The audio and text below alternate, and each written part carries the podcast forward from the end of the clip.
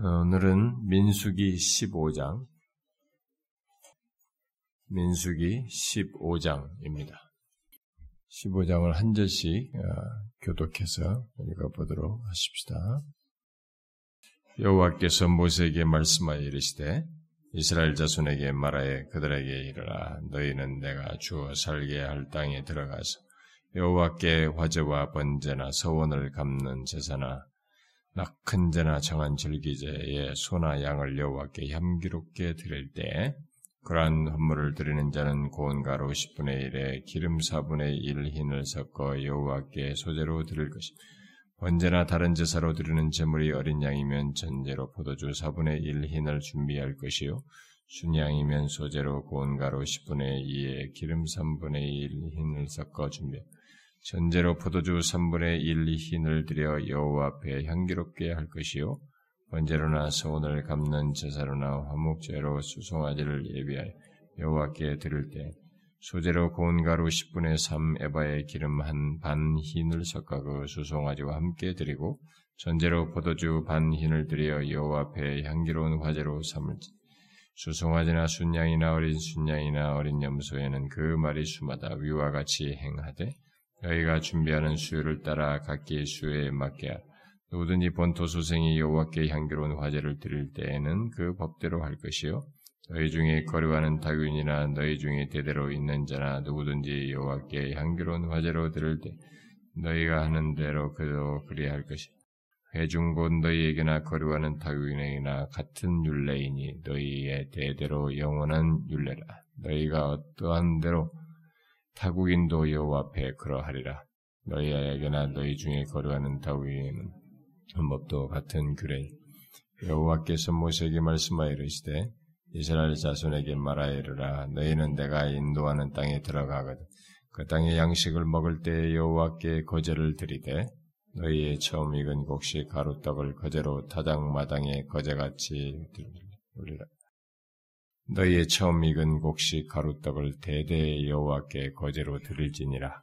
너희가 그를 견제하여 여호와가 이 모든 명령을 지키지 못하되 곧 여호와께서 모세를 통하여 너희에게 명령한 모든 것을 여호와께서 명령한 날 이후부터 너희 대대에 지키지 못하여 회중이 부지중에 범죄하였거든 온 회중은 수송아지 한 마리를 여호와께 향기로운 저제로 드리고 규례대로 소재와 전제를 드리고 숫염소 한 마리를 속죄제로 드릴 것이 제생 이스라엘 자손의 온 회중을 위하여 속죄하면 그들이 사함을 받으리니 이는 그가 부지 중에 범죄함이며 또 부지 중에 범죄함으로 말미암아 헌물 곧 화제와 속죄제를 여호와께 드렸습니다. 이스라엘 자손의 온 회중과 그들 중에 거류하는 타국인도 사함을 받을 것은 온 백성이 부중에 범죄하였습니다. 만일 한 사람이 부중에 범죄하면 1년 된 암염소로 속죄제를 드릴 것이요 제장은 그 부중에 범죄한 사람이 부중에 여호와 앞에 범한 죄를 위하여 속죄하여 그 죄를 속할지니 그리하면 사함을 얻으리라. 이스라엘 자손 중 본토 소생이든지 그들 중에 거류하는 타국인이든지 누구든지 부중에 범죄한 자에 대한 법이 동일하거니와 본토인이든지 타국인이든지 고의로 무엇을 범하면 누구나 여호와를 비방하는 자니 그의 복생 중에서 끊어질 것이다. 그런 사람은 여호와의 말씀을 멸시하고 그의 명령을 파괴하신즉 그의 죄악이 자기에게로 돌아가서 온전히 끊어지리라. 이스라엘 자손이 광야에 걸어갈 때 안식일에 어떤 사람이 나무하는 것을 발견한 그 나무하는 자를 발견하는 자들이 그를 모세와 아론과 온 회중 앞으로 끌어왔으나 어떻게 처리하는지 지시하심을 받지 못한 거로 가두었던 여호와께서 모세에게 이르시되 그 사람을 반드시 죽일지니 온 회중이 진영 밖에서 돌로 그를 칠지니라. 온 회중이 곧 그를 진영 밖으로 끌어내고 돌로 그를 쳐 죽여서 여호와께서 모세에게 명령하신 대로 여호와께서 모세에게 말씀하여 이르시되 이스라엘 자손에게 명령하여 대대로 그들의 옷단 귀에 술을 만들고 정색끈을 그 귀의 술에 대하라. 그 술은 너희가 보고 여호와의 모든 계명을 기억하여 준행하고 너희를 방종하게 하는 자신의 마음과 눈의 욕심을 따라 음행하지 않게 하기 위함이라. 그리하여 너희가 내 모든 계명을 기억하고 행하면 너희의 하나님 앞에 거룩. 나는 여호와 너희 하나님이라. 나는 너희의 하나님이 되려고 너희를 애굽 땅에서 인도하여 내었니라. 나는 여호와 너희의 하나님이니라. 이 앞에 우리가 14장의 아, 이 끝부분 내용이 뭐였습니까? 지난주에도 우리가 이 얘기를 하면서 얘기인데 이 14장의 이 끝부분에서 그이 14장의 끝부분이 약간 좀 침울했죠. 내용이. 어, 이 이스라엘 백성들이 어, 하나님이 주시겠다고 하는 약적이 가난 땅을 자기들이 거부했잖아요. 아, 우리가 안 가겠다 거기 애국으로 돌아가겠다 해가지고 그 14장의 이제 끝부분이 하나님께서 어, 그들 가운데 계시지 아니하시는 것으로 이 내용이 어? 이 43절에 보니까 여호와께서 너희와 함께하지 아니하시리라 이렇게 말씀하면서 이런 어, 참 좋지 않은 하나님 백성 공동체인데 그들에게 하나님이 그들과 함께 하시는 이런 분위기가 있죠. 그런 분위기에 이어서 지금 이 15장이 나오는 겁니다. 잘 보세요. 그래서 아, 이스라엘이 하나님이 주시겠다고 하는 땅을 거부한 죄가 이제 쭉 기록하고 지금 이렇게 하나님 그들과 함께 계시지 않다는 그런 내용이 14장 끝부분에 나왔는데 여기 지금 15장에 그런 이스라엘 백성들에게 가난 땅에 들어가서 지켜야 할 규례를 말하고 있습니다. 그 사람들은 지금 이제 가난 땅 못 들어가고 돌아가잖아요. 지금 돌아가서 지금 이게 어 분위기가 여기 완전히 엉망이잖아요. 어, 거길 거부해서 지금 다시 못 들어가게 됐고 그래서 그들과 함께 하지 않는 이런 하나님의 어떤 그런 표현이 거기도 나오고 이런 상태인데 이 15장에서 그런 이스라엘 백성들에게 가난 땅에 들어가서 지켜야 할 규례에 대해서 얘기를 하고 있단 말이에요. 이게 도대체 어떻게 이해를 되냐. 하나님이 왜 이렇게 이런 말씀하셨을까? 만약에 하나님이 이 시간대상의 어떤 차이를 많이 두었다고 한다면은, 그러면 모세가 이 사건 뒤에다가 이 15장을 여기다 이렇게 넣었을 때는 이게 도대체 뭘 얘기하려고 하는 것인가? 우리는 궁금하게 됩니다. 그래서 어떤 사람들은 이 성경 연구하는 학자들은 이거 고민해요. 이런 거, 이거 가지고. 아주 이게 후대 사람들이 이게 원래 문맥이 안 맞는다. 여기. 이, 여기 14장 이후에 15장이 들어갈 게 아닌데 편집자들이 편집을 했다. 집어넣었다. 이렇게 주장까지 하고 그러는데 그렇게 생각할 이유가 없어요. 음, 이것은 지금 이 내용상에서 하나님께서 뭔가를 나타내시고 있어요. 뭔가 14장 이후에 어떤 메시지를 이 15장의 이런 말씀을 통해서 말하고 있다고 볼 수 있습니다.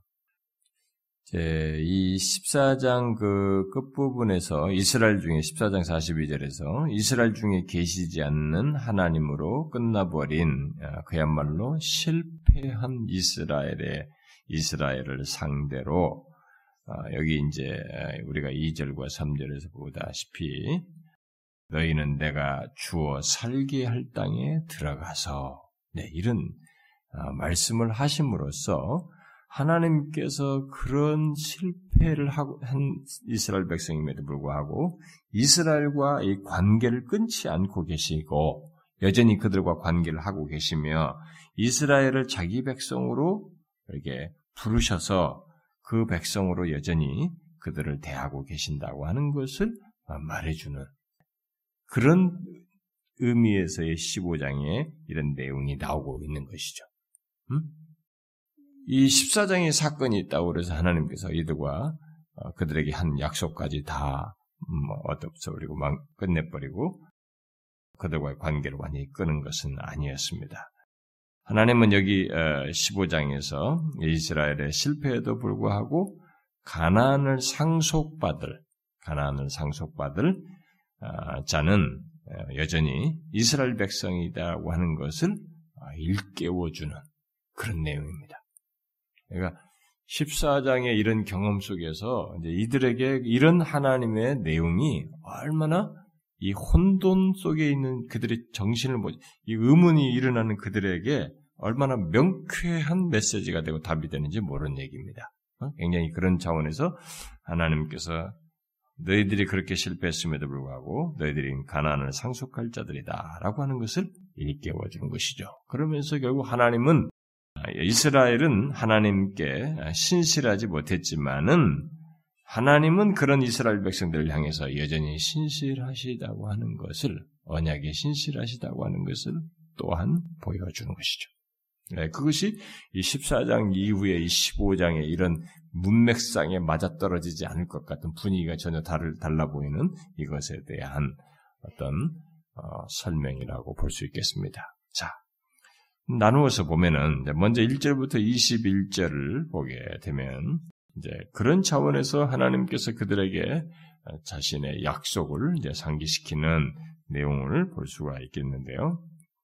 여기 1절부터 21절은 가난 땅에 들어가서 드려야 하는 제사에 관해서 말을 함으로써 하나님께서 이스라엘에게 했던 이스라엘에게 한 약속을 철회하지 않았다고 하는 것을 말해주고 있습니다.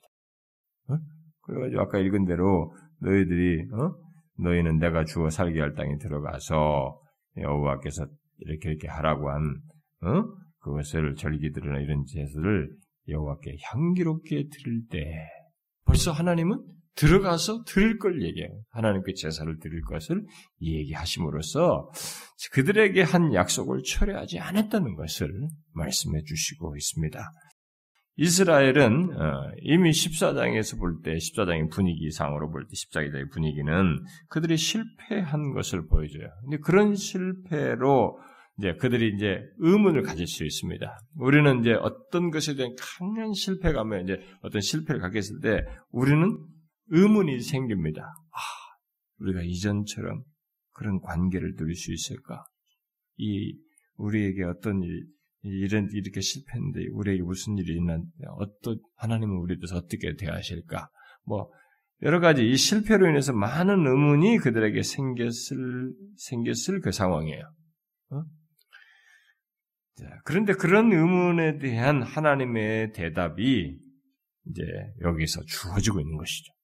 어? 이 내용들이 15장이 그런 걸 말해주고 있는데 지금 먼저 21절 사이에서 말을 해주는데 그런 의문에 대한 하나님의 대답은 뭡니까? 이런 말씀을 하신다는 것을 통해서 하나님께서 그, 그런 의문에 대한 대답으로 주시고 있는 건 뭐예요? 하나님의 목적, 하나님의 목적이 그들의 그 약함에 의해서 좌절되지 않는다는 것입니다. 하나님의 목적은 그의 백성들의 약함으로 인해서 꺾이지 않는다. 좌절되지 않는다는 것이죠. 아, 이것을 이런 말씀을 통해서 말을 하고 있습니다. 자, 야, 이것은 어, 이스라엘의 어떤 어, 뭐 일시적인 회, 이런 식의 논지가 이 이런 주님께서 그 다음 얘기를 하신 것 속에서 드러낸 것은 어, 어떤 이스라엘의 일시적인 회복을 말하는 것이 아니고 그 정도의 메시지를 말하는 것이 아니고 사실 그것은 하나님께서 이스라엘 백성들을 통해서 그렇게 하심으로써 이루실 그 다음 더 큰 그런 계획, 그의 목적과 다 맞물려 있는 것입니다. 다시 말해서 결국은 아브라함의 후손으로 계속 이어서 인류를 죄, 죄, 죄에서 구원, 어, 구속하기 위해 하나님께서 취하시는 태도를 여기서 보여주고 있는 것입니다. 어? 인류를 죄에서 구속하시기 위해서 하나님이 계속적으로 보이실 태도가 이거예요. 인간의 약함으로 인해서 하나님이 그들을 이 세상에서 구원을 이루시고자 하는 구속이 좌절되지 않는다는 것입니다. 이 세상 역사가 아무리 어떤 일이 있고 또 인간들이 자기 백성들이라는 자들이 어떤 좌, 좌 어, 어, 그 어떤 그 어, 죄를 짓고 어, 자신의 약함을 드러내는 이런 일이 있다 할지라도 우리에 의해서 구원을 이루는 것이 아니고 그럼에도 불구하고 하나님께서 우리에 대한 자신의 구원을 이루시고 또 구속의 계획을 이루시는 우리의 약함이 하나님의 구원의 목적이나 이런 세상 구속의 어떤 계획이나 목적을 좌절시킬 수 없다는 것을 그런 하나님의 전체적인 뒤에서도 계속 드러날 내용을 여기서도 보여주는 것입니다. 14장과 15장에서 이런 문맥 속에서 이런 행동의 하나님의 행동은 바로 그런 하나님의 변함없는 그런 어, 자신의 그 어? 구원을 목적으로 이루시는 그런 모습을 잘 보여주는 것이죠. 여러분 무슨 말인지 알겠죠? 예? 여러분과 저는 우리 개인에게서도 마찬가지. 이 전체 구원의 역사에서도 우리가 지금 이 복음으로 성경 읽는다 해서도 보였지만은 하나님께서 이유로시잖아요. 인간이 그 사이에서 인간이 얼마나 한계와 부족이 많이 드러납니까? 그럼에도 불구하고 하나님께서 자신의 구원을 이루시잖아요. 우리가 우리의 부족한 약함이 그것을 하나님이 이루시기 위한 구원의 계획과 목적을 꺾지 못하지 않습니까? 그렇게 이루어 나가시는 거예요. 우리 개인의 구원도 마찬가지입니다. 하나님께서 우리를 구속하시고 우리를 우리가 그 사이에 구속을 하셨다. 구원하셨단 말이에요. 그런데도 우리가 수도 없이 그 이후에 문제를 야기시킵니다. 응? 죄를 드러내죠. 그런데 우리의 그런 약함이 결국 하나님의 이런 우리를 향해서 가지고 계신 이루시고자 하는 구원의 이 계획을 좌절시키느냐? 좌절시키지 않죠. 목적을 이루십니다. 구원의 목적을 이루시죠. 그래서 어, 은혜 시리즈 여러분 공부하시는 사람들은 목적을 이루시는 은혜 네, 그 내용이 나오기도 하죠. 그것은 하나님의 이런 구원의 목적을 이루시는 데서 하나님은 지금 여기서 보이는 이런 자신의 태도, 어? 자신의 행동을 변함없이 드러내시죠. 그래서 이 비록 한 세대가 광야에서 죽긴 하겠지만 아브라함의 후손을 보존하여서 그들에게 약속한 대로 바다의 모래와 같이 어? 큰 민족을 이루어서 하나님의 구원의 목적을 아브라함의 후손들을 계속 있게 하셔서 하나님의 구원의 목적을 이루시는 것을 하나님은 여기서 이미 그런 걸 보여주시고 있는 것입니다. 음? 하나님께서 여기 여러 가지 제사, 무슨 화제, 번제, 서원제, 낙헌제, 뭐 정한 절기에 드리는 뭐 이런 제사 방식 이런 것은 앞서서 이미 다 나왔던 것들입니다만은 아, 이런 정, 제사들을 어, 말씀하시면서 여호와께 향기롭게 드릴 것을 말씀하시는 것은 그런 제사를 향기롭게 드릴 것 들어가서 가나안 땅에 들어가서 어, 그걸 향기롭게 드릴 것을 말씀하시는 것은 뭐예요? 속죄와 회개를 통한 회개를 통해서 하나님과 화해하고 하나님의 축복을 받게 될 것이라고 하는 것을 시사하고 있는 것이죠. 음?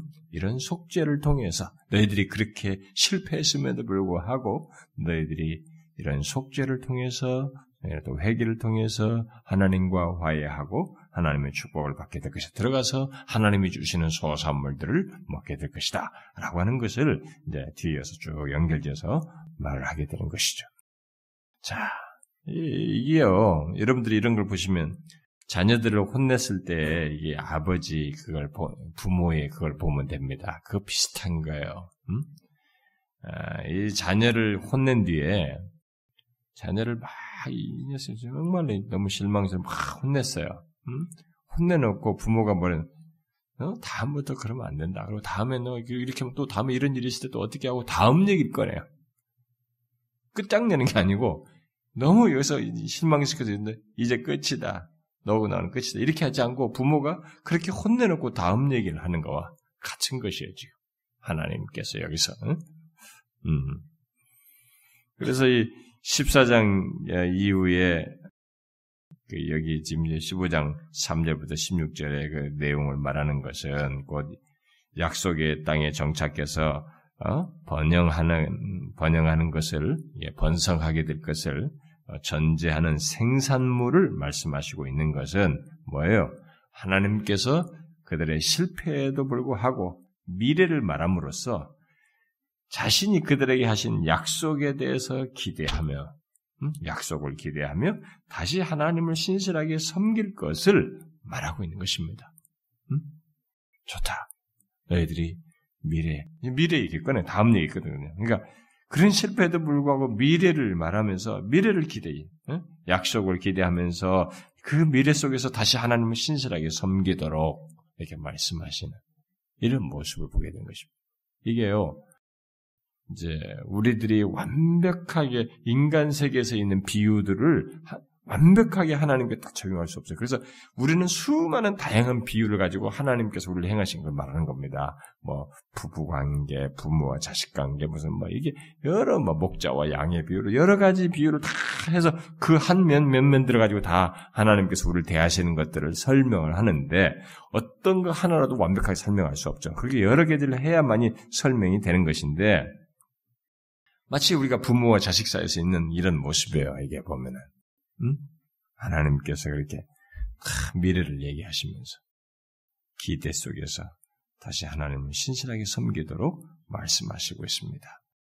그러니까 이런 사실을 생각하게 될 때 우리들이 이제 신앙생활을 하면서 생각할 수 있는 겁니다. 뭐냐면은 내가 지금 어떤 상태가 있다고 보세요. 어떤 문제가 있다고 보세요. 심지어 내가 어떤 죄가 있어서 그 죄로 인해서 내가 너무 아프고 고통스럽고 너무 죄책감에 시달린다고 생각해 보세요. 어떤 것이 있다 손치더라도 일단 우리가 무엇이 있을 때 아직 내가 모든 것이 끝났지 않는 한 내가 지금 현재 시제로 살아있고 하나님을 향한 마음이 있고 하나님께 회개할 마음이 있으며 돌이켜 주님께 나아갈 그런 마음이 현재 있는 한 우리는 미래를 생각할 수 있습니다. 많은 사람들이 자기 자신이 뭐 현재적으로 어렵고 힘들고 뭐 이렇게 되면 다 끝났다고 생각해. 그리고 하나님이 나를 징계하셨다라고 여겨지면 이게 이제 끝났다고 생각하면서 마음이 벌써 무너져 버려요. 대체적으로. 근데 우리가 아셨잖아요. 이 14장 이후에 이 15장 이런 말을 하는 것을 통해서 볼 때 아직 모든 것이 다 끝난 것이 아니고 내가 현재 지금 살아 있고 아직도 내가 하나님께 나아갈 마음이 있고 하나님이 여전히 우리 가운데 계시는 것이 있는 한 하나님께서 우리 우리에게 약속하신 것이 있는 한 우리는 미래를 생각할 수 있습니다. 미래를 생각할 수 있는 것은 하나님의 약속이 여전히 남아 있기 때문에 그렇게 말하는 것이죠. 음? 하나님께서 현재를 사는 우리에게 미래를 약속하셨기 때문에 그래서 뭐 목숨이 붙어 있거든 하나님을 여전히 찾을 마음이 있고 회개하며 주님께 돌이킬 마음이 있거든 미래를 생각하여 생각하며 하나님께 구하면 됩니다. 주님께 나오면 됩니다. 그분의 약속을 바라면서 미래를 기대하면서 나와도 되는 것입니다. 우리는 여기서 그것을 배울 수 있어요. 예, 뭐 여기서뿐만 아닙니다. 성경 어디서도 우리가 쉽게 볼 수 있는 것입니다. 더욱이 하나님은 여기 이제 그런 내용 속에 타국인 얘기를 꺼냅니다. 이 타국인들에 의해서 사실 앞부분에 보면 타국인들이 막 불평을 선동한 사이 11장부터 쭉 보면 타국인들이 그 아주 막 선동했잖아요. 불평을. 그런 일이 있었죠, 앞에. 타국인들에서 이 불평이 시작되었음에도 불구하고 그들에게 여기서 하나님은 윤례를 주어서 하나님의 약속에 동참하게 하십니다. 그리고 미래 얘기를 꺼내면서 이 타국인도 똑같이 취급을 하셔서 그 약속에 동참하게 하셔요. 그래서 그 15절 하반절을 보게 되면 음? 뭘 보여주죠? 15절에 타국인에게나 거류하는 타국인에나 같은 율례인이 너희의 대대로 영원한 율례라고 한 다음에 뭐라고요? 너희가 어떠한 대로 어? 너희가 어떠한 대로 타국인도 여호와 앞에 그러하니라 이렇게 얘기하셔요. 응? 이게 뭡니까, 지금? 음, 이방인을 이렇게 하나님께서 지금 이, 이때부터 이렇게 열어놓았어요. 음? 이방인들에 대해서 이렇게 복음 복음을 통해서 이방인을 받아들일 그런 것을 어? 이렇게 열어놓았습니다. 이들이 이 선, 앞에서 문제 선동했던 사람들이에요. 어, 그럼에도 불구하고 이와 똑같은 조건에서 그들이 어, 속죄와 회개 속에서 돌아오는 그런 자들에게서 이, 이 율례에 대해서 그들도 동일하게 적용되도록 어? 그렇게 말씀을 하셨어요. 네, 굉장한 얘기죠. 그래서 이 이방인을 하나님의 교회 속으로 받아들여야 할 때 우리들도 같은 것입니다. 지금도 이제 우리들도 먼저 예수 믿은 사람들이 예수 어떤 사람들을 예수 믿지 않는 세상 사람들을 교회 안에 이렇게 받아들일 때 세상 문화를 세상을 받아들인 것은 우리가 수용해서는 안 되지만 세, 상에 속했던 사람이 예수를 믿도록 하듯 우리 안에 들어와서 그를 받아들이고 그가 회개하여 속죄를 받고 하나님과 회개하 돌아오는 그들에 대해서 우리는 이 이렇게 말씀하시는 하나님의 마음과 하나님의 생각을 똑같이 우리도 투영해야 되는 것입니다. 반영해야 되는 것이죠. 음? 이방인을 하나님의 교회에 받아들여야 할 때 우리도 그들, 그, 그들을 우리와 똑같이 이렇게 받아들이시는 하나님을 염두에 두어야 된다 이 말이죠. 자 그리고 여기 이제 그 17절부터 어, 21절에서 가난 땅에 들어가 가지고 그 땅의 양식을 먹을 때를 또 말씀하시는 다 미래적인 얘기인데 그 땅에 들어가 가나안 땅에 들어 그 땅의 양식을 먹을 때 음? 하나님께 온전한 거제를 드리라고 말씀하십니다. 응? 거제를 들어올려서 이렇게 드리는 제사죠. 거제를 드리라는 거죠. 그러면서 하나님은 처음 익은 곡식 가루떡을 드림으로써 처음 익은 곡식으로 만든 것이죠. 그것을 드림으로써 수학의 모든 열매가 하나님의 선물인 것을 확인하고 하나님 앞에서 인정하는 이라는 것입니다. 우리 지금 추수감사절도 제가 그런 얘기 맛 모든 소산물의 만물을 얘기하면서 이게 만물이에요. 만물 맛 맛아들 할 때 맛. 응? 이게 처음 이걸 가지고 처음 익은 곡식 가루떡을 드림으로써 이 수확을 주신 모든 열매를 주신 것이 이게 다 하나님의 선물이라고 하는 것을 인정하라는 것입니다. 그러니까 우리는 생각해야 됩니다. 하나님의 선물이라고 하는 것을 여러분들 우리가 먹는 금년의 소산물도 최초의 것을 가지고 딱 그러면서 지금부터 이 최초의 것과 함께 뒤이어서 있게 될 모든 수확물들이 다 하나님의 선물입니다. 라고 하는 것을 표시하라는 거예요. 들어가거든 그거 하라는 것입니다. 오늘날에 이 우리들이 이게 농경 사회가 아니다 보니까 이런 생각을 자꾸 안 해요. 어? 땅의 소산물 이게 하나님의 선물이라는 생각을 안 하는 것입니다. 하나님의 선물입니다. 진짜예요.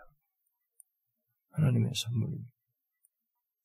인간이 스스로 그래서 저, 여러분들이 먹는 모든 음식들 있잖아요.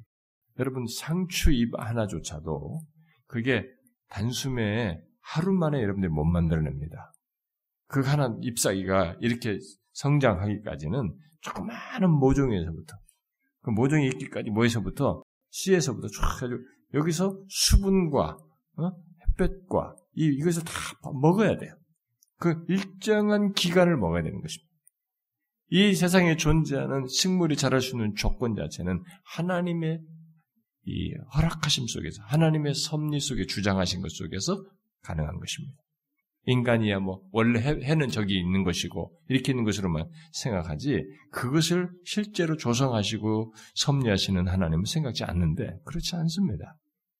그래서 그게 하나님의 선물인 것을 이 거제를 거제를 드림으로써 어, 하나님 앞에 인정하라는 것입니다. 확인하라는 것이죠. 왜 이런 말씀을 어, 미리 하셨을까? 어? 미리 하셨을까? 인간들은요, 막상 거기 가서 얘기하면은 잘 이제 미리 먼저부터 말을 해서 이게 이제 예언적인 성격도 있는 겁니다. 이게 진짜 그대로 될 것이 말씀한 대로 되는 문제가 있기 때문에 미리 말씀을 하시는 것인데 자 아, 특별히 미리 말씀하신 것은 가난 땅을 이스라엘에게 주시겠다고 하는 하나님의 결심과 의지를 일단 드러내시고 있는 거예요. 어? 이런 말씀을 하신 것은 반드시 뭐 지금 14장 분위기로 봐서는 이게 영 아니거든요. 그런데도 하나님은 이런 얘기를 하시면서 이스라엘에게 그 가난 땅을 반드시 주겠다고 하는 주시겠 약속한 대로 주겠다는 하나님의 결심과 의지를 드러내시면서 그들이 먹는 그 일상적인 양식을 제공하시는 분이 바로 하나님입니다. 라고 하는 것을 기억하도록 하기 위함입니다. 어? 그들에게, 그들에게 먹을 것을 일용할 것들을 먹이시는 하나님, 보살피시는 하나님이라고 하는 것을 상기시키는, 알게 하기 위해서 이런 말씀을 미리 하신 것입니다. 그래서 여기 거제는, 음? 이런, 어, 가서 이제 일상적인 음식에 대한 하나님의 이 거제를 드리는음으로써 이 거제는 일종의 식사 기도라고 보면 됩니다. 우리식으로 말하면 식사 기도예요. 어? 일용할 양식에 대한 기도라고 볼 수 있습니다. 그러니까 날마다 대하는 우리의 식탁, 여러분들 우리가 매일같이 대하는 날마다 대하는 식탁은 거제의 시간이라고 보면 되는 거예요. 우리가 그 시간이 다 거제의 시간이, 거제의 재단이야. 거제를 드려야 할 재단인 거야. 그것을 여기서 사실상 말씀하신 거예요, 이게. 이 17절부터 21절은 그걸 얘기하는 거예요. 그 유대인들, 이 이스라엘 백성들은 그렇게 매번 식탁을 대할 때마다 일종의 이 거제에 해당하는 그런 신앙적인 행위를 할 수밖에 없었어요. 그렇게 말씀, 그렇게 말씀하신 것이죠. 어, 감사하는 시간이죠. 그래서 이 골로새서도 보면은 바울이 너희는 항상 감사하는 자가 되야 된다 그런 얘기 하잖아요. 그게 이제 이게 이런 거제 정신이에요. 거제 여기서 이 그 정신을 우리의 일상적인 삶으로 표현한 것입니다. 사도 바울이 한번 여러분 그 그런 표현을 한번 연관해서 읽어볼 필요가 있어요. 여러분 골로새서 한번 보세요. 신약성경 골로새서 골로새서 3장 15절 한번 읽어봐요. 시작. 그리스도의 평강이 너희 마음을 주장하게 하라. 너희는 평강을 위하여 한 몸으로 부르심을 받았나니 너희는 또한 감사하는 자가 되라. 너희는 또한 감사하는 자가 되라. 이게 구약 신약 성경에서 우리에게 감사를 자꾸 얘기하면서 감사하는 자가 되고 범사에 감사하는 이것 속에는 우리가 일용할 양식을 주옵시고라는 기도도 하지만은 그런 것을 이렇게 감사하는 자가 되는 것은 이게 결국은 이들의 일상적인 이 식탁을 통해서 어? 그 주신 것을 선물인 것을 이게 거제를 통해서 인정하도록 한 것에 연장선상이에요. 신약적인 표현이에요. 그래서 오늘날 우리들의 식탁은 진짜로 거제의 시간인 것입니다. 발음이 제가 세네요. 거지가 아니고 거제. 거제의 시간인 것이죠. 음? 그런데 여기서 보시면 하나님께서 이런 말씀을 하시면서 21절에 너희가 처음 익은 곡식 가루 떡을 대대 여호와께 거제로 드릴지니라 이렇게 말했어요. 자, 여러분들이 이제 이런 말씀을 들을 때 야, 처음 익은 곡식 가루떡을 대대 여호와께 거제로 드리래. 자, 하나님이 또 바치라고 한다. 이렇게 생각하면서 바치라고 하는 것에 대해서 약간의 불편함이나 이게 거부 반응이 있거나 그런 것에 대해서 약간의 이게 좋지 않은 생각을 하는 사람이 있으면 그래서 여러분은 진짜로 이제 뭘 놓치는 것입니다. 이 말을 하신다는 건 뭐예요? 음? 대대로 거제를 드릴 수 있는 것을 주신다는 것을 전제하고 하는 거죠.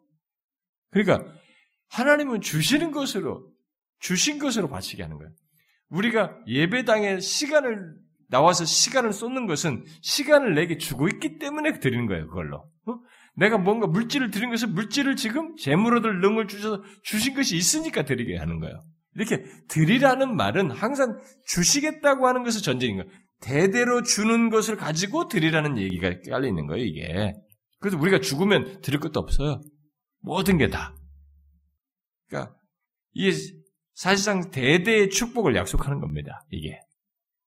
그러니까 기독교 신앙을 아직도 이방신 믿듯이 이렇게 생각하는 사람들은 막 뭐가 또 시주하든 뭐 바치나 이렇게 바치는 얘인가 이렇게 생각하는 사람들은 아직도 이해를 못하는 거예요 기독교를 하나님 아직도 모르는 것이에요.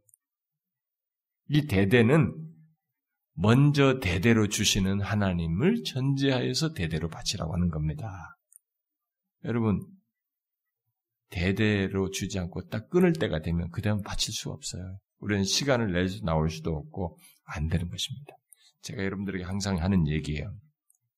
제가 여러 번 얘기했는데도 자기가 그걸 경험하면서 알지 못하는 사람이 있어요. 어떤 사람들은요, 하나님께서 자기에게 이렇게 나와서 시간이든 뭐든 이렇게 주님과 교제하면서 하나님이 주신 것을 가지고 몸과 시간과 물질을 드린 주신 걸로 있는 이것을 너무 얕잡아 봐요. 그래가지고 자기는 뭐 지금은 이런 이유로 못하고 저런 이유로 못하고 나는 특별히 좀 바쁘니까 안 되고 또 뭣도 하고 뭐 이렇게 자꾸 그런 이유를 들어요. 근데 어떤 일이 파생된 줄 아십니까? 제가 여러 차례 얘기했습니다. 근데 그 사람이 하나님께 나아가고 싶다는 거예요. 진짜 이게 하나님, 근데 그 말은 무슨 말이에요? 이제는 그렇게 바쁘다 그러는데 이제 와서 나아가고 싶다는 거죠. 나갈 수 없는 상황이 됐다는 얘기죠? 우리 마음대로 되는 거 아닙니다. 여러분, 나가고 싶고 안 나가고 싶고 뭐 내가 하나님 드리고 안 드리고 이게 내 마음대로 되는 줄 알아요? 드리는 것이 안 돼요. 못 드리려고 하는 것입니다. 주님 앞에 나오고 싶어도 병상에 누워가지고 조건이 안 돼요. 안 돼서 못하는 경우가 많은 것입니다. 종종 마음에 뭐 삐딱해지고 시험에 들고 뭐 이렇게 여러 가지 뭐 어떤 이유로든 또 몸이 힘들었었든 뭐 이런 이유로든 자신에게 현재를 주시고 있거든. 몸을 드릴 수 있고 시간을 드릴 수 있는 조건을 주시거든. 그것을 하나님께 드려야 되는 것이에요. 음? 못 들을 때가 온다는 것을 항상 명심하셔야 됩니다. 와요. 그럴 때가 옵니다. 제가 옛날에 맹장 수술했잖아요, 한번. 우리 교회, 개척 초기에. 갑자기, 주일 아침에, 까지, 막, 주, 일이니까 그 다음날, 그러니까 주일까지 버텨보려고, 막, 이게 무슨 맹장인지도 모르고, 그냥, 뭔가 이상하다. 왜 이렇게 아플까? 막 이런. 약이란 약은 밤사이 막 일어나면서 수시로 뭐 무슨 뭐 페스탈이나 뭐 하여튼 소화제 비슷한 거 막 무조건 막 계속 이거 먹고 좀 밤새도록 먹었어요. 예, 진정시키려고. 열도 나고. 그냥 뭐 도저히 이제 안 되겠는 거야. 그래서 새벽에 아침이라서 도저히 안 되겠다. 나 먹겠다. 그래서 아침에서 새, 당연히 설교할 거라고 난 생각했죠. 그래서 하려고 버틴 거니까. 그래서 도저히 못 견뎌가지고 주일 아침에 내가 그때 장호익 목사님이 열린교회 부목사로 있어서 빨리 좀 부탁해라고 아침 설교 아침에 부탁하고 나는 병원으로 빨리 갔음. 급성맹장이. 네? 그래가지고 그 의사가 이제 뭐 저쪽으로 다른 데로 이동해가지고 수술했는데 바로 터지기 직전이었던 거예요. 그걸 보여주려고 이제 그 끊어가지고 나온 거예요. 밖인가. 가족이 아무도 없대. 가족이 있는 줄 알고 이제 보여줘. 우리는 주인이니까 간 거지. 근데 그 사람은 그 보여줘 나왔다는 거 아무도 없더래. 그런 상태였다는 거죠. 그럼 뭡니까? 근데 제가 그때 침대에 며칠 누워있으면서 거의 죽을 것 같더라고요. 아, 이게 며칠을 누워있는 게 빨리 벗어나고 싶더라. 아마 병원에 입원해 본 사람 다 알 거예요. 빨리 벗어나고 싶어요. 우리가 그런 때가 오면 우리에게 허락된 시간과 조건을 가지고 하나님께 드리지 못해요. 안 되는 것입니다. 그래서 여기 대대로, 대대에는 바로 그런 의미가 전제되어 있습니다. 이걸 여러분들이 잘 아셔야 합니다. 그런 날이 온다는 것이죠. 그래서 어쨌든 여기 실패해도 이렇게 실패했던 14장에서 실패했음에도 불구하고 이렇게 지금까지 이런, 이런 말씀들을, 21절까지 이런 말씀들을 하시는 것을 통해서, 아, 우리는 죄의 실패에도 절망하지 말고, 어떤 삶에서 막 막다른 길에 있어도, 그리고 하나님께서 나를 징계하셨다고 할 만한 상황이 있다 할지라도 그것으로 절망하지 말고 회개와 속죄 안에서 속죄와 회개 안에서 다음을 주시는 하나님을 기억하고 그에게 나아가야 된다는 것입니다. 응? 이게 굉장히 중요한 사실입니다. 이게 다윗이 하나님의 마음을 캐치하고 행동하는 그 모습이에요. 응? 다윗은 이런 것을 잘 알았기 때문에 하나님께로 향했습니다. 어려울수록 징계 속에서도 하나님께 향한 겁니다. 그러니까 욕을 모르는 사람들은 징계 받으면 그냥 끝이다. 이 생각하면 확 무너져가지고, 그럼 하나님에 대한 실망했다, 뭐, 하나님 이럴 수 있느냐, 하면서 막 원망만 하는 거예요. 오히려 하나님께 다 엉기질 못하는 거예요. 징계 중에 하나님께 엉기는 거 있잖아요. 그게 아무나 하는 게 아닙니다. 하나님이 어떤 분이시나 알아야 하는 것입니다. 네? 하나님을 알고 하는 것이죠. 자, 그 다음에 이제 22절부터 29절의 내용을 보면, 자, 뒤에 이제 36절까지로 이제 연결되어 두 가지를 우리에게 말을 하는데요. 예, 하나는 22절부터 31절까지는 하나님의 말씀을 듣지 않고 저지른 범죄에 대한 처리를 규정을 말하는 것이고 하나님 말씀을 듣지 않고 저지른 범죄에 대해서 이제 이제 특히 이제 음그 어, 의식치 않고 그런 무식 중에 범한 죄에 대해서 주로 다루고 있고 그다음에 32절 36절은 이제 의식적으로 죄를 범한 겁니다. 그 특별히 안식일에 나무를 함으로써 하나님의 명령을 의식적으로 어긴 자를 어떻게 처리하는지를 말하는 내용입니다. 근데 이렇게 여기서 지금 계속 이런 죄 문제가 나와요. 지금 속죄 얘기를 자꾸 꺼내면서 또 여기서도 죄에 대한 내용이 나오는 죄가 이제 성경에 기록되어 있는데 성경에서 이렇게 죄에 대해서 참 많이 기록하고 있는 것은 여러분들 그걸 잘 이해하셔야 됩니다. 성경을 읽는 사람들이 뭐 요즘 시대 같은 데는 성경에 죄가 많이 나와 죄 같은 것이 나오는 것에서 이게 한꺼필 이게 성경에 대한 이해가 확 생기고 이런 복음에 대한 이런 이해나 성경을 바르게 이해하는 이런 안목이 신앙적으로 확 생기기 전까지는 그러기 전까지는 교회 다니는 사람으로서 성경 읽을 때는 이 죄가 많이 나오는 것에 대해서 불편한 감정이 생깁니다. 뭔가 실수, 싫다는 생각이 자꾸 들어요. 그래서 이런 걸 싹싹싹 빨리 읽어버린 것입니다. 여기서 뭐 범죄하면 뭐 어쩌고 저쩌고 이런 것이 이게 구닥다리 같고 아주 원시적인 것 같고 그리고 하나님이 좀 이렇게 자기가 생각하는 하나님이 아닌 것과 관련된 것으로 자꾸 처리하면서 쑥쑥쑥 지나가고 싶어요. 저 그래서 여러분들도 묻고 싶은 겁니다. 여러분들이 성경에 죄에 대한 내용이 많이 나오면 지금 여기도 범죄하면 뭐 어쩌고 저쩌고 계속 범죄 여기 또 범죄한 사실을 이제 두 케이스를 또 이제 나오는데 이런 얘기를 성경에 이런 얘기 얼마나 많이 지금까지 우리가 앞에서도 얼마나 많이 나왔습니까? 추력 범죄 사실 뭐 죄악에 대한 내용이 그들의 내용이 나오고 그것과 관련된 속죄 제사들 뭐 레위기 이런 것들이 다 그런 내용이 아니었으면 죄와 다 연관돼 있잖아요. 이런 것들이 성경에 많이 나와 있는데 그런 성경에 많이 나와 있는 죄에 대해서 여러분들이 읽을 때, 접하게 될 때, 여러분들의 기분이라고 그럴까요? 마음이 어떻습니까? 응? 어떻습니까, 여러분? 응? 뭐, 이 시간 다 들어볼 수는 없는데, 진짜 솔직히 듣고 싶습니다만, 저는. 어, 여러분은 어떻습니까?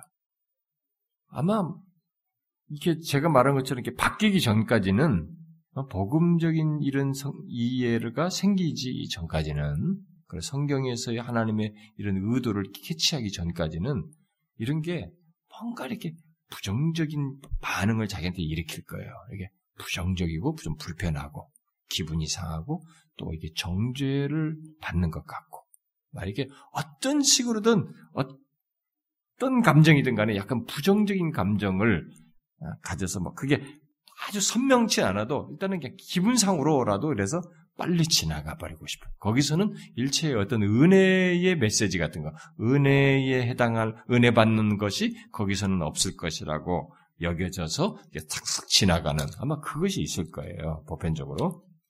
그것은 우리가 성경을 아주 잘못 보고 있는 것이죠. 어.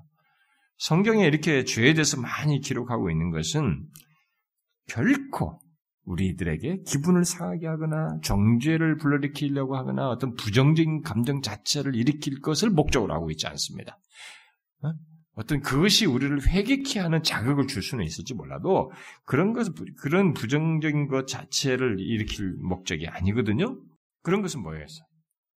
성경에 기록된 죄가 많이 기록됐을 때 그 모든 기록된 내용은 궁극적으로 긍정적인 내용을 위함입니다. 뭐였습니까? 우리들에게 결국 예수 그리스도를 바라보게 하든지, 음? 그리고 예수 그리스도 안에서 예수 그리스도를 통한 결국 구속을 바라보게 하는 거죠. 일단 그, 그 일단 그것이 봐야죠. 우리의 한계를 보면 예수 그리스도를 통한 구속을 바라보게 함으로써 결국 우리들에게 올바른 삶을 제시해 주기 위함입니다. 음?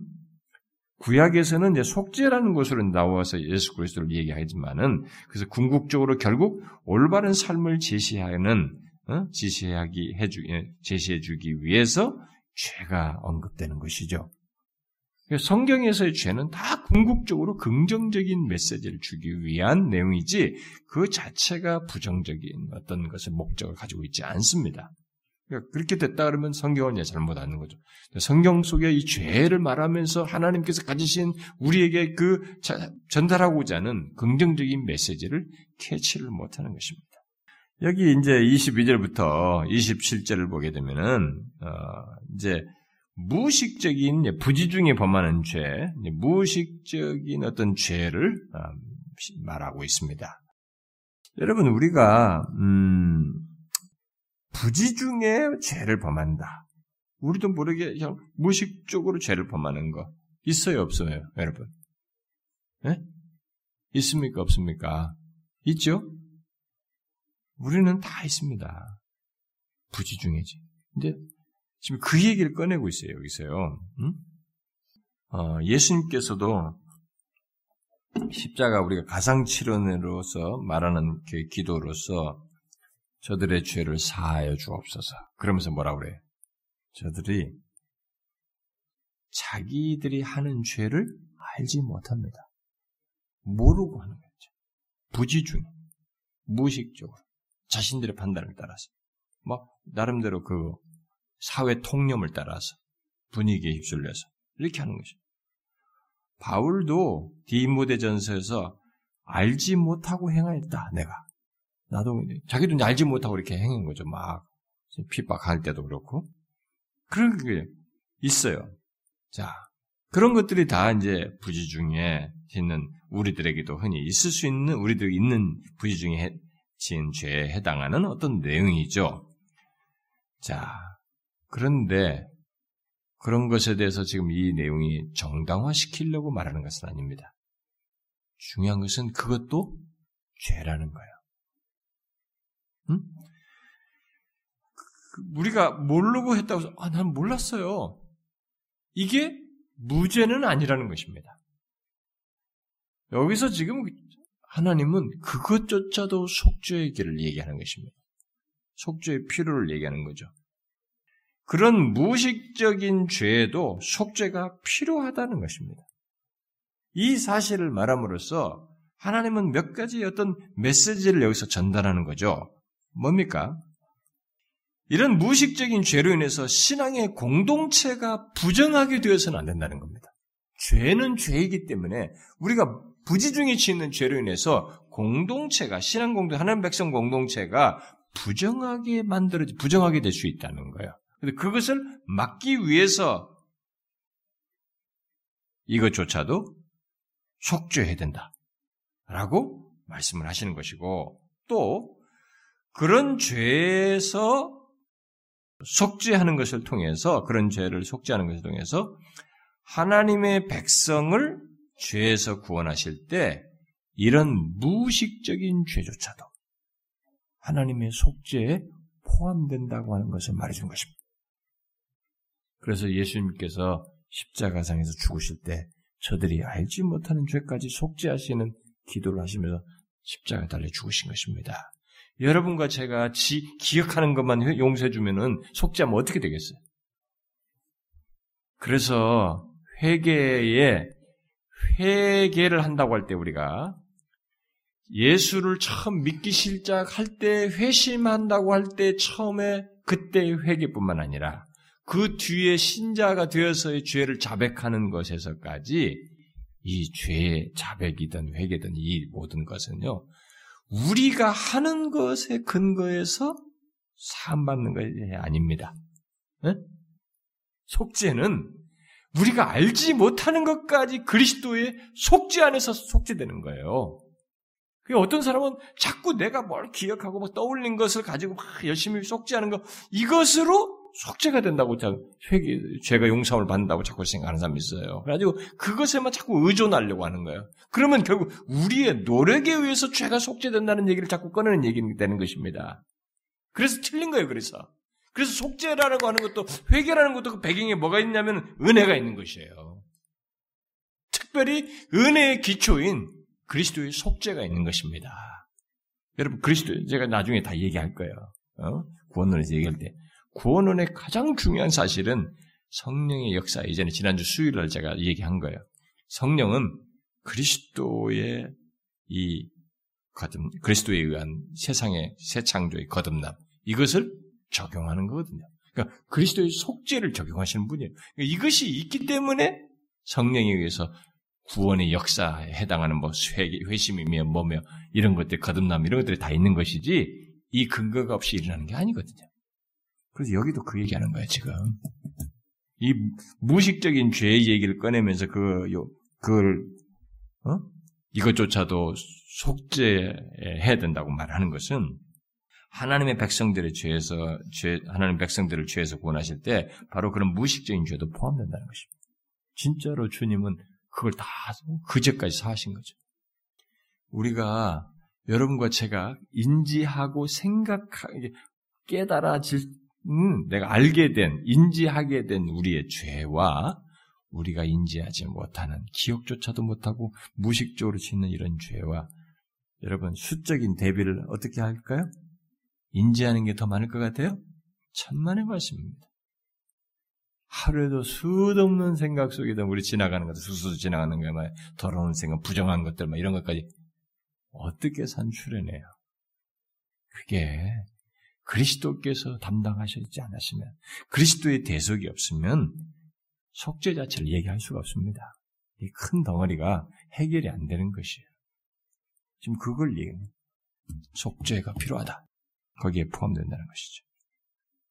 그래서 우리가 무, 어, 무지하여 범한 어, 그 죄라고 해서 어, 죄 없는 것이 아니고 어, 정당화될 수가 없어요. 그래서 하나님은 그것을 이제 속죄하도록 그것도 속죄가 필요하다면 속죄라고 하셨는데 그렇게 함으로써 한 가지 더 얘기를 하는 거죠. 뭐냐면은 일상 속에서 정결함을 항상 의식하고 구해야 한다는 것입니다. 그러니까 이제 이런 것을 통해서 속죄한다고 그러니까 아 속죄 무식인 것도 속죄하니까 나는 그, 그 무식적으로 해도 되네? 그것이 아니에요. 거기에는 반대적으로 항상 우리들이 일상 속에서 이렇게 무의식적으로 한 것을 용납하기보다 그런 것이 있는 것에서 이 정결함을 어?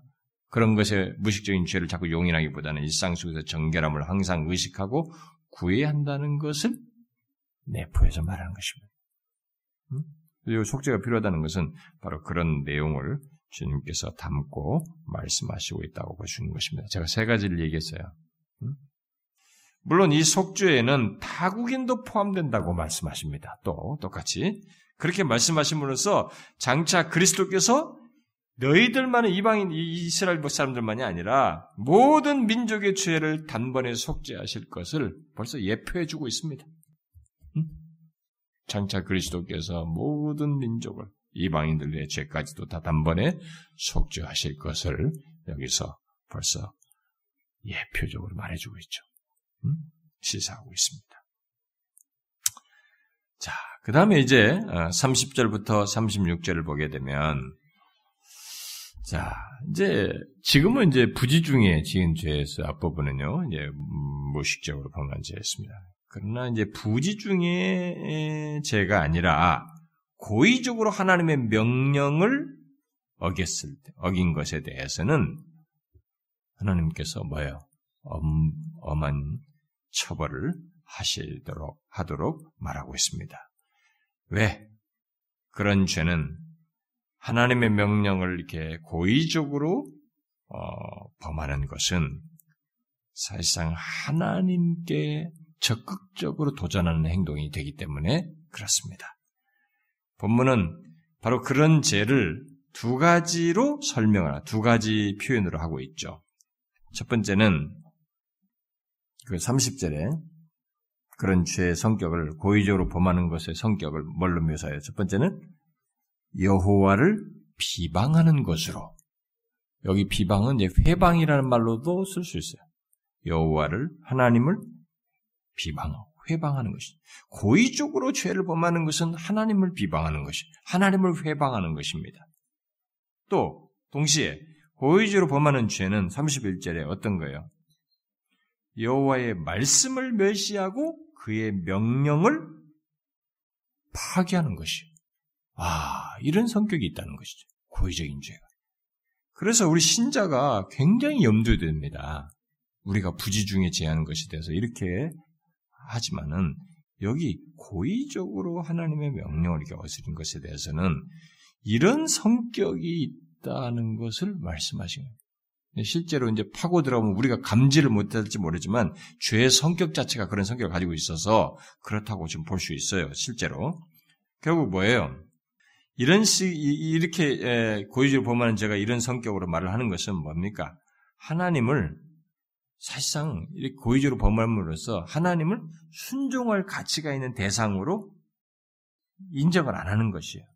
그리고 하나님께서 불합리한 명령을 내리시는 분으로 취급한다는 것이에요. 응?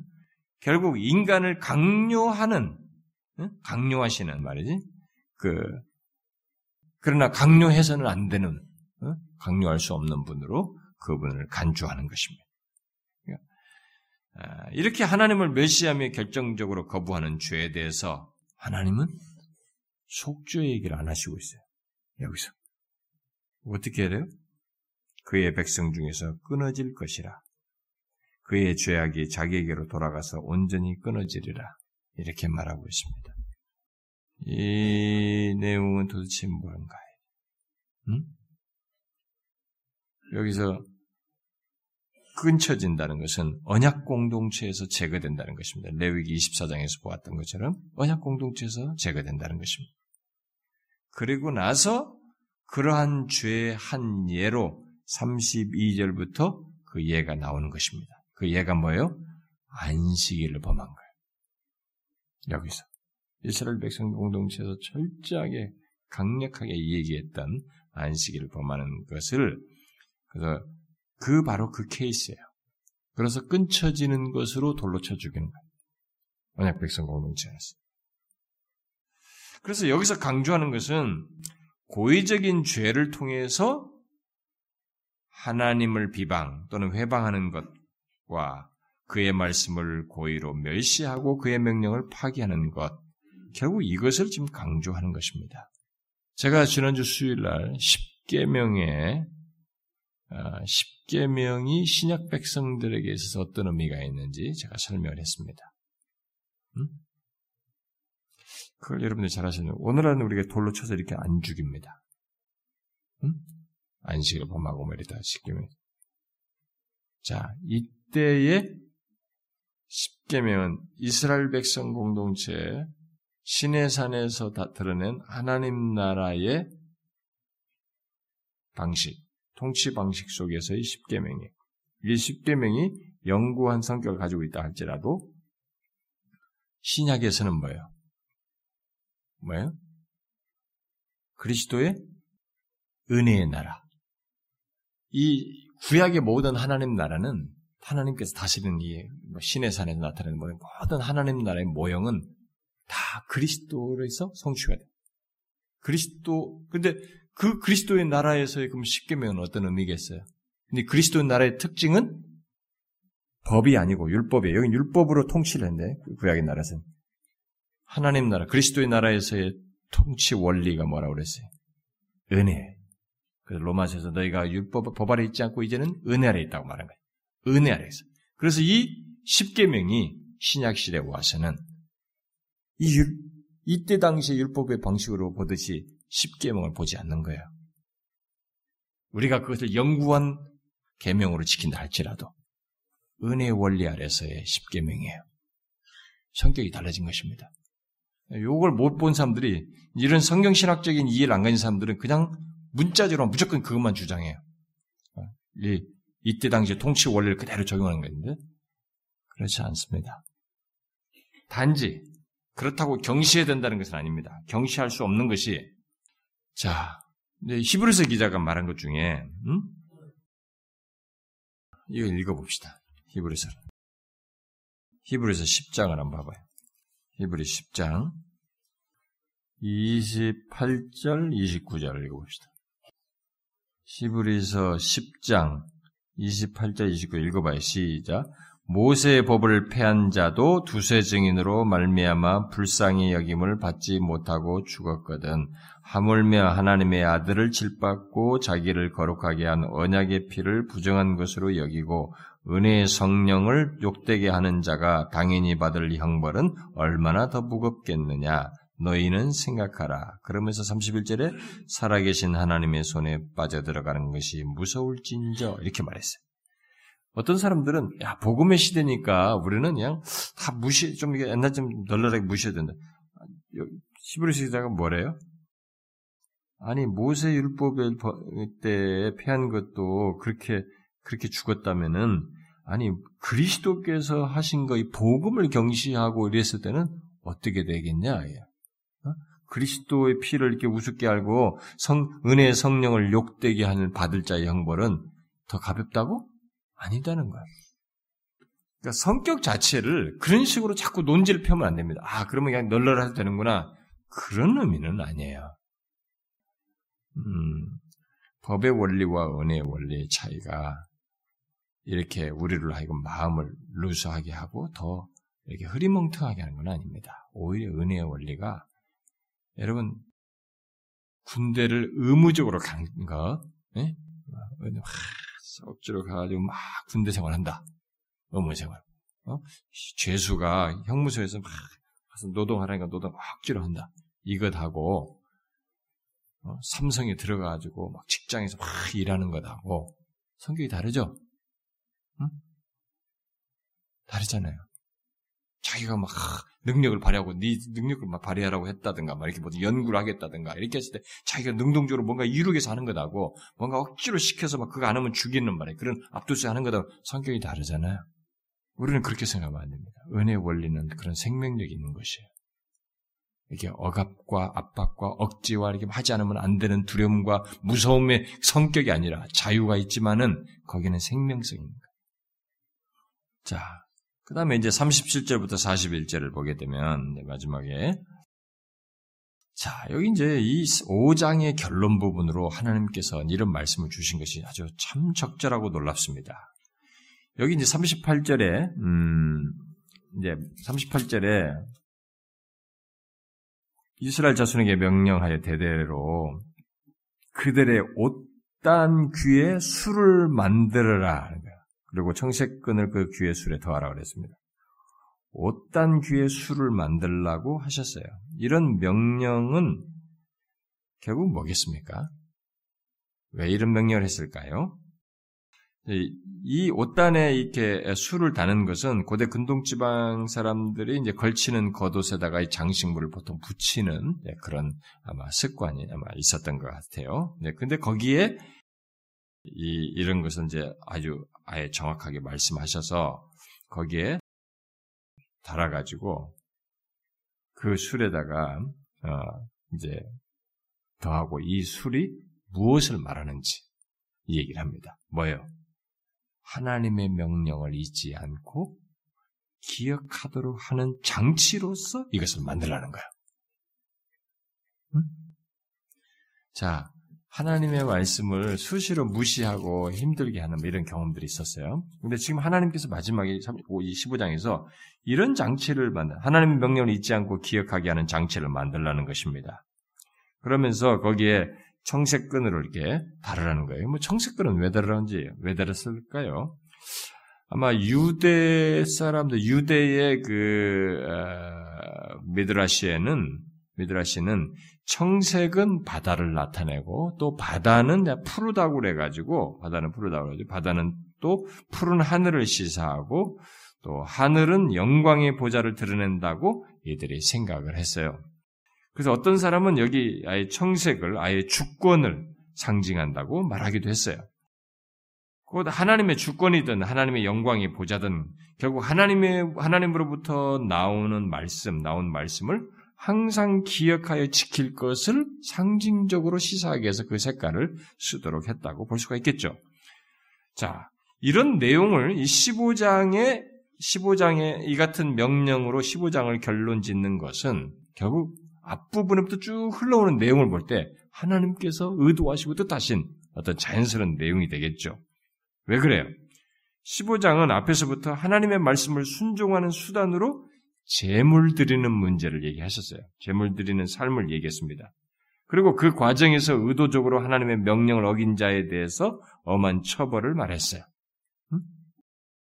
또 하나님의 말씀을 부지중에 어긴 자들에 대한 속죄의, 속죄의 처방도 말했습니다.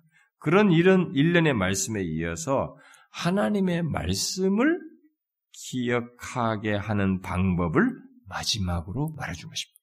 이렇게 그런 내용에 연관돼서 그래서 문제는 결국 하나님의 말씀을 기억지 않음으로써 생겨나는 문제이기 때문에 어?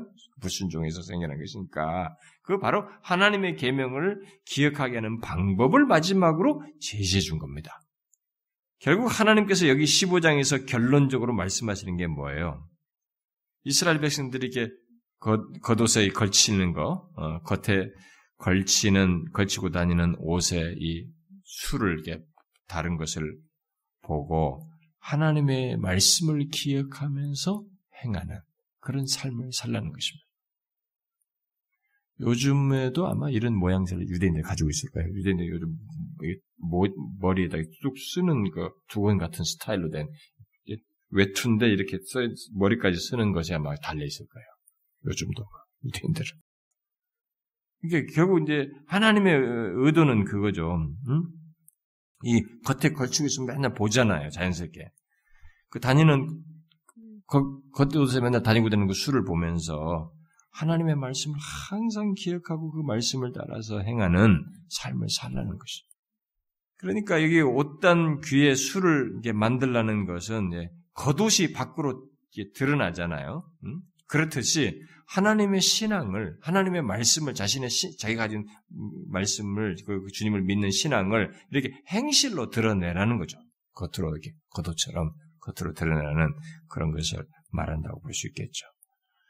어, 이스라엘 백성들은 이 겉옷에 술을 만들어 닮으로써 그 술을 볼 때마다 여기 지금 39절에 하나님께서 말씀한 대로 뭐예요?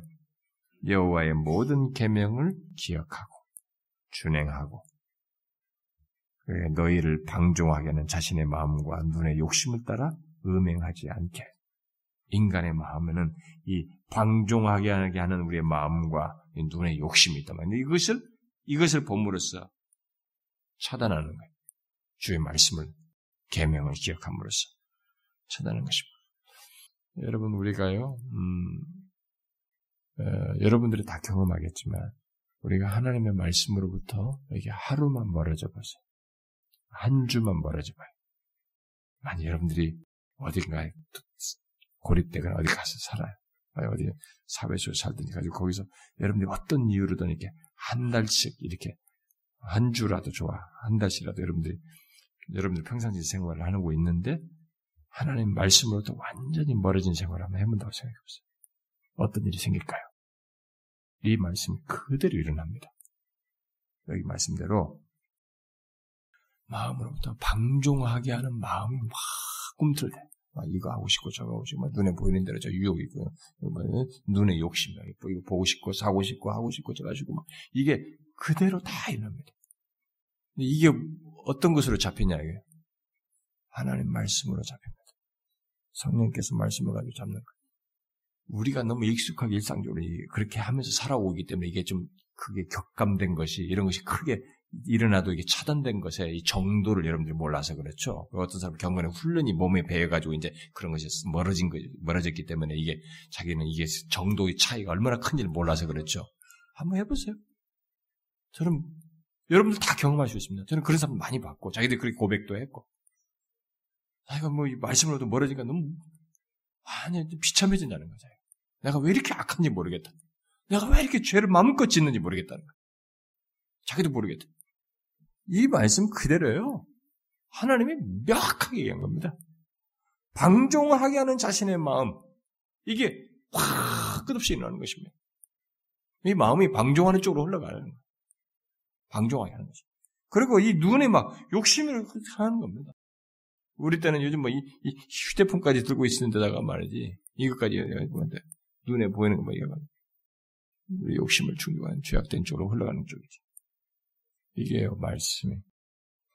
그래서 하나님의 여호와의 말씀을 기억하고 준행하도록 하기 위해서 이 달아라.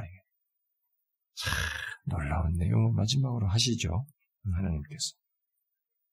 이것은 단순히 어떤 어, 외적인 장식 자체를 의미하는 게 아니죠. 응? 오늘도 자꾸 기독교적인 어떤 장식을 가지고 의미 부여하는 사람들이 있는데 이것은 그런 의미가 아닙니다. 지금 여기서 이것을 통해서 하나님의 말씀을 무시하지 않도록 부지 중에 죄를 짓지 않도록 오히려 더 잘 생각하여서 지키도록 하기 위해서 이렇게 말씀하는 것이죠. 그러면 오늘날 우리들에게 있어서 이것을, 이것을, 이런 것을 적용하려면 어떻게 됐어요? 우리가 어떻게 해야 이 하나님의 말씀을 잘 지켜 행할 수 있겠어요? 여기서 지금 이것을 이렇게 함으로써, 어? 옷단의 귀에 술을 닮으로써 그런 말씀을 잘 지키도록 하기 위한 그 의도를 그대로 오늘날 우리들에게 적용하려면은 그것을 우리가 가지려면 우리는 어떻게 해야 되겠어요? 음? 어떻게 할까요? 이렇게 항상 보이듯이 겉옷속에 항상 보이듯이 하는 것에 해당하는 것이 결국 뭐겠어요? 전제 조건은 어, 예레미야서 31장에서 말한 것처럼 새 언약, 응? 새 언약으로서 예수 그리스도 안에서 우리 마음에 새겨진 하나님의 법, 그것이 곧 성령께서 우리 안에서 이렇게 하나님의 말씀을 상기시키는 것이 있어야죠.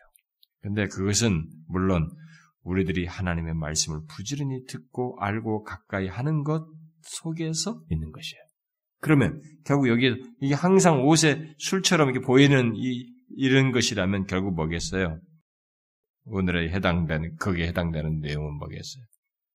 성령께서 우리 안에서 사용하시는 그의 말씀을 술을 항상 보듯이 항상 하나님의 말씀을 보는 거죠. 하나님의 말씀을 가까이 하는 것이고 하나님의 말씀을 항상 듣는 것이며 그거예요. 그것이 없으면 우리의 마음이 여기 말한 것처럼 방종하는 쪽으로 되는 것입니다. 여러분 하루라도 하나님의 말씀으로 멀어져 봐요.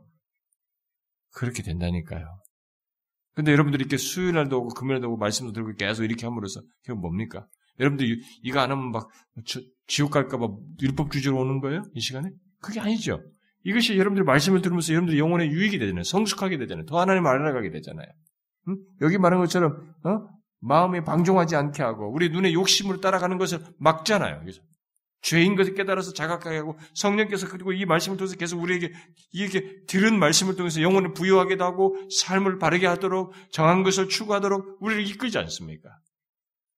그것 때문에 그런 거죠. 만약 예배당에 예배를 구원을 위해서 온다 그러면 캐톨릭하고 똑같은 거예요. 응? 캐톨릭이 미사를 참석해야 그 구원받는 거거든, 그 사람들은. 그 어떤 사람들은, 와, 우리 교회는 막 사람들이 많이 나옵니다. 항상 많이 하고 똑같습니다. 구원받기 위해서 온다. 만약에 그 사람들이 근데 회심하기 위해서 그렇게 많이 온다. 그건 틀린 거예요, 여러분. 회심의 역사가 교회 안에서 일어날 수 있지만 예배는 구원받기 위해서가 아니에요. 그 자체, 그게 아니에요. 제가 나중에 다 설명할 수 있는 기회가 있으면 좋겠습니다만. 아, 이 청교도들 이후에 18세기 조지 휫필드나 존 웨슬리나 이 사람들이 이제 막 그 순회 설교를 하잖아요. 복음을 전해. 그 사람들도 프론티어 어, movement라고 했던가 뭐 이렇게 그렇게 말을 하고 그랬는데 뒷사람들이 후대 사람들이 그렇게 정하고 불렀는데 그러면서 막 그 뒤로 이제 막 그 순회 설교 복음 정도 하고 막 그랬잖아요. 그때 굉장히 좋은 장점들이 많이 있었는데 참 교회 역사는 뭐든지 완벽하진 않아요. 우리도 완벽하지 않을 겁니다. 다음 세대가 지나면 우리 저와 우리 교회를 평가할 것입니다. 우리도 분명히 뭐 결함이 많을 거예요. 어느 교회든 다 마찬가지입니다. 근데 그렇게 조지 피트블드가 탁월하게 사역하고 부흥이 일어나는데 사용되고 이렇게 했음에도 불구하고 그 뒤로 부정적인 것이 그 연장선상에 일어났는데 그 중에 하나가 뭐냐면은 그들이 전했던 설교나 이 모든 것이 뭐냐면 계속 회심과 거듭남이었어요. 거듭남과 칭의와 이런 거죠. 특히 거듭남과 회심, 요걸 많이 했습니다. 그것을 바톤을 이어가지고 부흥주의가 태동됐을 때 1800년대부터 그들은 이제 이것을 부흥주의로 해가지고 계속 회심에 고민하는 사람, 예수 믿겠다고 구하는 사람 작정하니 가운데 길로 나오라 하죠. 여기 고민의 자리 이런 데 앉게 만들고 이렇게 했습니다. 그러니까 예배나 이 모든 것 자체가 목적 자체가 오직 회심에게만 다 모여있는 거예요. 구원 자체만. 그것이 하나의 부정적인 것으로 남은 것입니다. 성경적이지 않은 현상을 야기시켰습니다. 교회 안에는 회심이 타기, 회심의 역사가 일어나야 됩니다. 근데 그것은 교회를 이루고 교회 안에서 일어나시는 수많은 하나님의 역사의 한 내용이어야지 이것이 전부가 되는 것은 위험한 거예요. 근데 그때 이후로 그런 기독교 역사가 만들어졌어요. 그래가지고 지금 오늘날 이 시대는 교회론이 다 망가져 있는 것입니다. 그래서 그 뒤로부터 교회론이 다 망가졌어요. 모든 기독교 역사에. 그 하나만 target을 두다 보니까. 저도 그걸 굉장히 중요시 여기는 사람이에요. 회심에 누구, 여러분들 다 알잖아요. 제가 얼마나 강조하는지. 그런데 그것이 전부이면은 그들이 실수한 잘못을 그 역사의 그 흐름 자락에서 흘러가고 있는 거예요. 그 사람들은 뭘 분별을 못하고. 교회 역사를 그래서 알아야 됩니다. 우리는 하나님의 말씀을 여기서 회심도 일어나야 되지만 이 예수 믿는 자들이 이 말씀을 항상 이렇게 이 술처럼 항상 가까이 듣고 배움으로써 우리 영혼이 이렇게 하나님과의 관계 속에서 정상적인 정결한 관계를 가져야 되는 거죠. 마음이 방종하지 않고 우리 눈의 욕심이 따라서 가는 이 끝없는 유혹이 죽을 때까지 있기 때문에 그것이 하나님의 말씀이 잡아주는 거예요. 성령께서 말씀을 통해 잡아주는 것입니다. 그거 없으면 안 돼요. 말씀 없이 진짜 안 됩니다. 한번 테스트 해보세요, 가서. 진짜로 안 됩니다. 정말로 희한할 정도로 안 됩니다. 너무 전곡을 찌른 얘기를 했습니다. 마지막 주님이 말씀하시잖아요. 응? 그리하여 너희가 내 모든 계명을 기억하고 행하면 너희 하나님 앞에 거룩하리라. 아, 그걸 원하십니다. 그러면서 나는 여호와 너희 하나님이라 나는 너희의 하나님이 되려고 너희를 애굽 땅에서 인도하였느니라 나는 여호와 너희 하나님이라. 언약적인 내용이잖아요. 네? 그런 내용이잖아요. 우리가 하나님의 말씀을 가까이 하면요 확실히 부지중에 짓는 죄도 덜해집니다. 그게 어떻게 생기나요? 진짜로 확실히 덜해집니다. 성령께서 도우십니다. 성령께서 말씀을 가지고 역사하십니다. 이 사실을 잊지 마십시오. 기도합시다. 하나님 아버지 감사합니다. 아, 오늘 우리가 여기 그래도 여러 가지 기상 여건이 좋지 않아도 개의치 않고 나와서 함께 주의 말씀 듣고 기도하는 사랑하는 지체들을 기억하여 주시옵소서. 우리가 구한 것은 분명히 이 시대에 필요가 있어서 주께서 우리를 모아 기도하게 하신 줄을 믿습니다. 주님이여 시대적으로 또 국가적으로 또 하나님 교회적으로 또 몸된 교회 안에서 주님 우리가 기도한 바대로 주의 은혜가 필요하오며 주님의 주권적인 간섭과 역사가 필요합니다. 인간의 어떤 것도 자유로 될 수가 없고 하나님의 주도하심 속에서 되어야 하기에.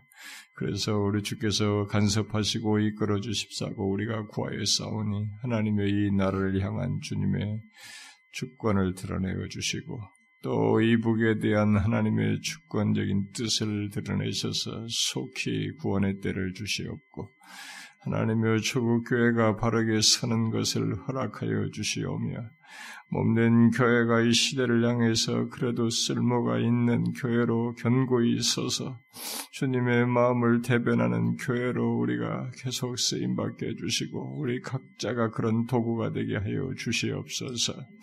주님이여 몸된 교회의 은혜를 부어 주십시오. 우리들에게 아직도 세월이 지나지만은 우리 안에 하나님의 투박하고 아직도 우리 개인적이고 하나님의 공동체적인 것에 충실치 못한 우리 개별적인 모습들과 연약함과 죄악들을 용서하여 주시고 그리스도의 보혈 안에서 순전하게 우리가 일치되며 성령의 하나 되게 하신 것에 힘쓰며 자기 자신을 쳐서 복종시키며 그래서 나를 다른 사람들을 더 낮게 여기며 공동체를 세워나가고 하나님의 맡겨진 것을 충성스럽게 겸손히 섬기며 자기를 낮추며 오직 주님만을 드러내는 그런 공동체가 되게 하여 주시옵소서.